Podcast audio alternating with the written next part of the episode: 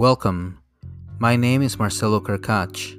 I am the pastor of Iglesia Conexiones, a Spanish name that means Connections Church. We are a bilingual and Baptist church in Jessup, Maryland. If you would like to learn more about the church, please visit our website iglesiaconexiones.org.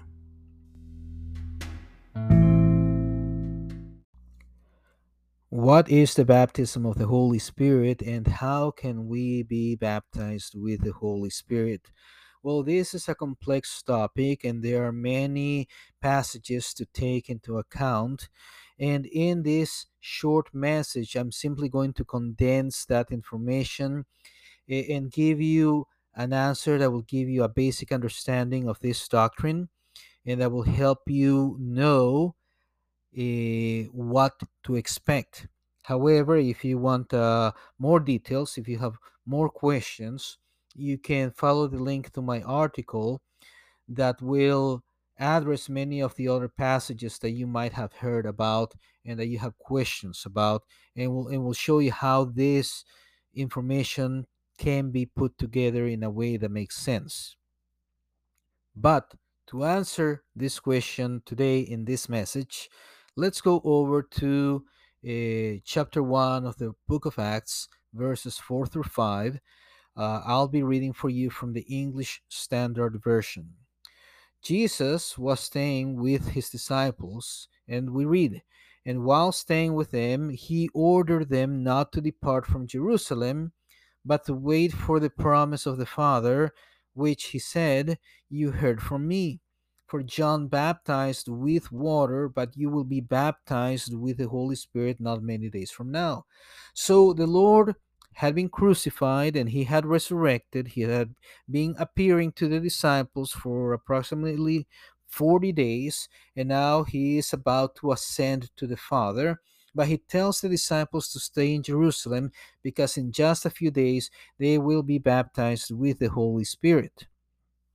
Now, what is this baptism? He explains it in chapter 1, verses 6 through 8 of the same book of Acts. So when they had come together, they asked him, Lord, will you at this time restore the kingdom to Israel?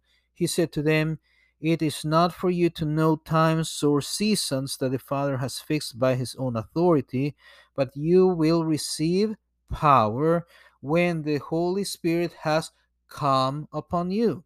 And you will be my witnesses in Jerusalem and in all Judea and Samaria and to the end of the earth.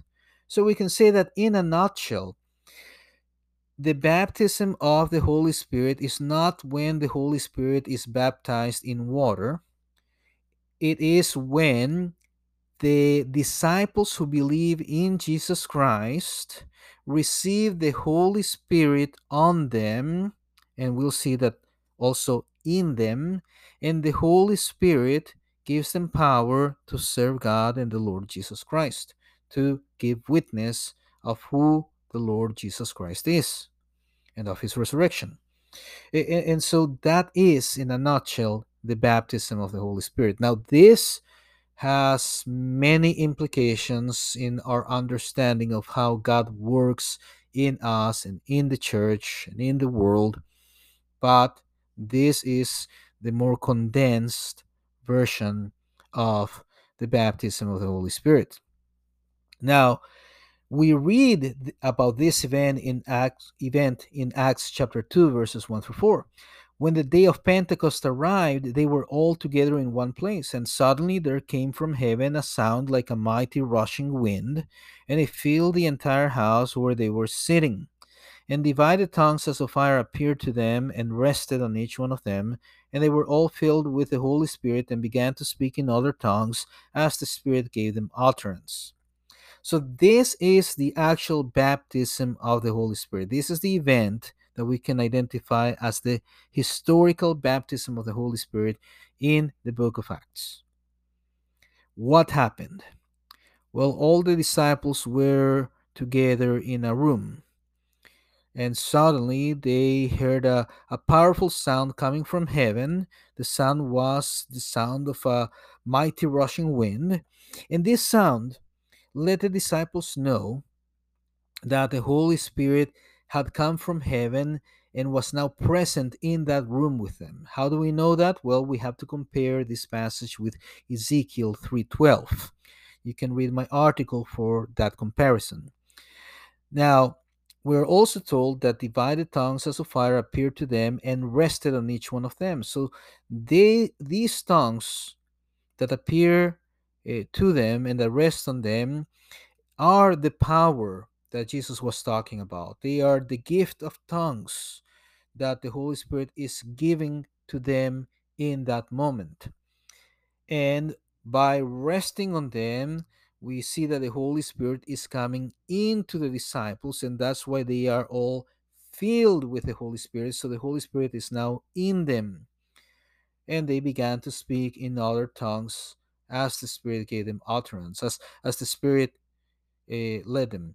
Um, what kind of tongues were they speaking? Well, from the context, we find out that these are uh, foreign languages. They began to speak in foreign languages that we assume they previously did not know. Now, Peter gives us an explanation in Acts chapter 2 of this event. He says in verse 32 This Jesus God raised up, and of that we are all witnesses. Being therefore exalted at the right hand of God, so Jesus ascended to heaven, and having received from the Father the promise of the Holy Spirit, he, Jesus, has poured out this that you yourselves are seeing and hearing. So Jesus ascended to heaven and then he sent the Holy Spirit on the disciples, just as he said he would do. So this is Peter's explanation of Acts chapter 2, verses 1 through 4. Uh, now, it's very important to notice also that this is not just for the disciples that were uh, present in that room. In Acts chapter 2, verse 37, uh, Peter says the following. Verse 38 Peter said to them, Repent and be baptized, every one of you, in the name of Jesus Christ, for the forgiveness of your sins, and you will receive the gift of the Holy Spirit. For the promise is for you, and for your children, and for all who are far off, everyone whom the Lord our God calls to himself. So here's the question How can a person be baptized with the Holy Spirit? Peter has the answer. You repent and you are baptized uh, in the name of Jesus Christ for the forgiveness of your sins. Now, the baptism here, we we have to compare this with what the rest of the Bible says. So it's actually repent and believe. Baptism stands for believe here. Uh, you repent of your sins and you believe in the name of the Lord Jesus Christ. And in response to that faith, Jesus baptizes you with the gift of the Holy Spirit, with with the Holy Spirit. When G, uh, when Peter says um, that this is a promise for you and for your children and for all who are far off, everyone whom the Lord our God calls to Himself, we can include ourselves there. So this is this is what the Bible teaches. If you want to be baptized with the Holy Spirit, if you want to receive the gift of the Holy Spirit, which is not the gift of tongues, but the baptism of the Holy Spirit, that is the coming of the Holy Spirit into your life, inside you, then all you have to do is repent and believe in the name of the Lord Jesus Christ for forgiveness of your sins. Now, Ephesians chapter 1 verse 13 clarifies this for us. In him you also, when you heard the word of truth, the gospel of your salvation, and believed in him, you were sealed with the promised Holy Spirit. So, this is what happens to every person who believes in Jesus Christ for salvation. They are sealed with the Holy Spirit. That means that the Holy Spirit has to come in to them, has to, to dwell in them, uh, to seal them to, to, to signify that they belong to God, that they are God's property, they are God's children. In Romans 8 9, we are told, You, however, are not in the flesh, but in the Spirit, if in fact the Spirit of God dwells in you. Anyone who does not have the Spirit of Christ does not belong to him. So if I ask you, do you belong to to God?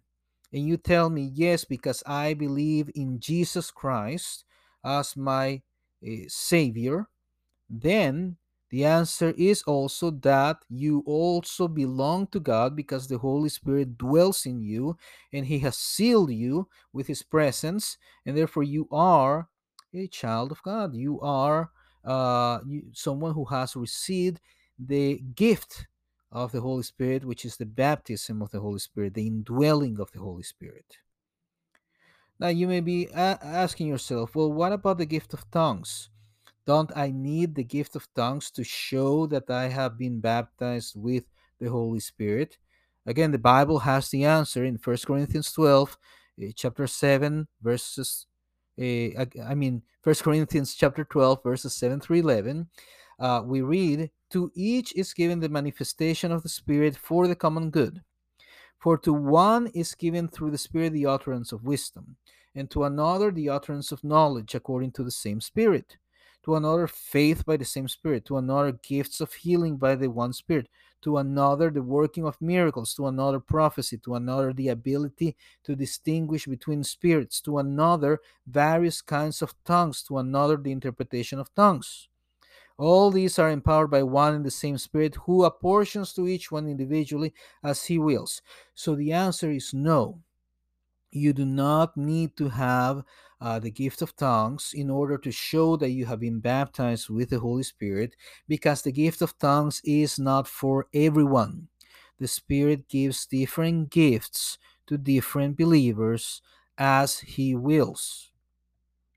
And so, to be baptized with the Holy Spirit, all you need to do is believe in Jesus Christ. Why? Because Jesus Christ is the one who baptizes with the Holy Spirit. It's not your pastor, it's not an evangelist, it is not an apostle, even though we do see the apostles lay hands on some people in the book of Acts. These are exceptional situations that are uh, not common, that are not uh, generalized for everyone in the Bible. And the one who baptizes with the Holy Spirit is Jesus.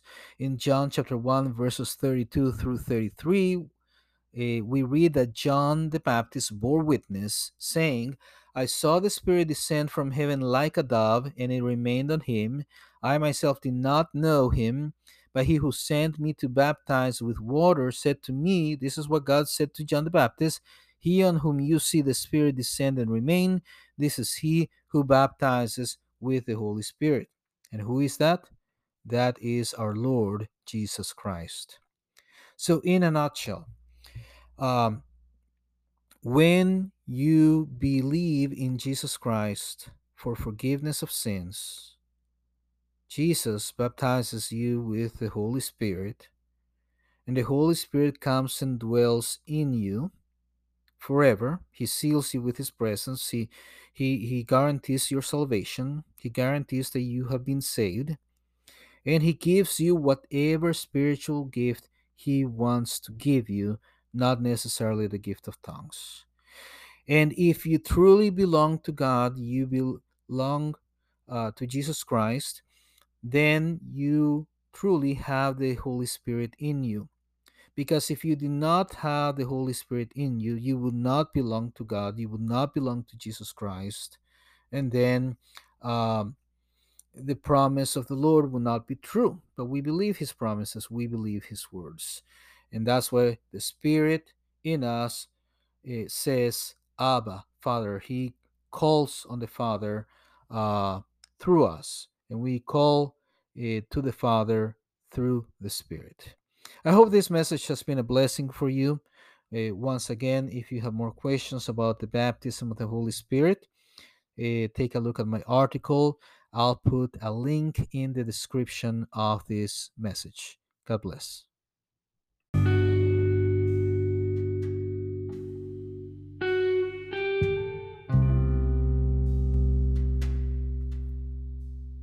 Thank you for listening. Once again, I would like to invite you to check out our website, iglesiaconexiones.org, and to see the notes for this message on my blog. I hope you will join us again for another Christian message. God bless.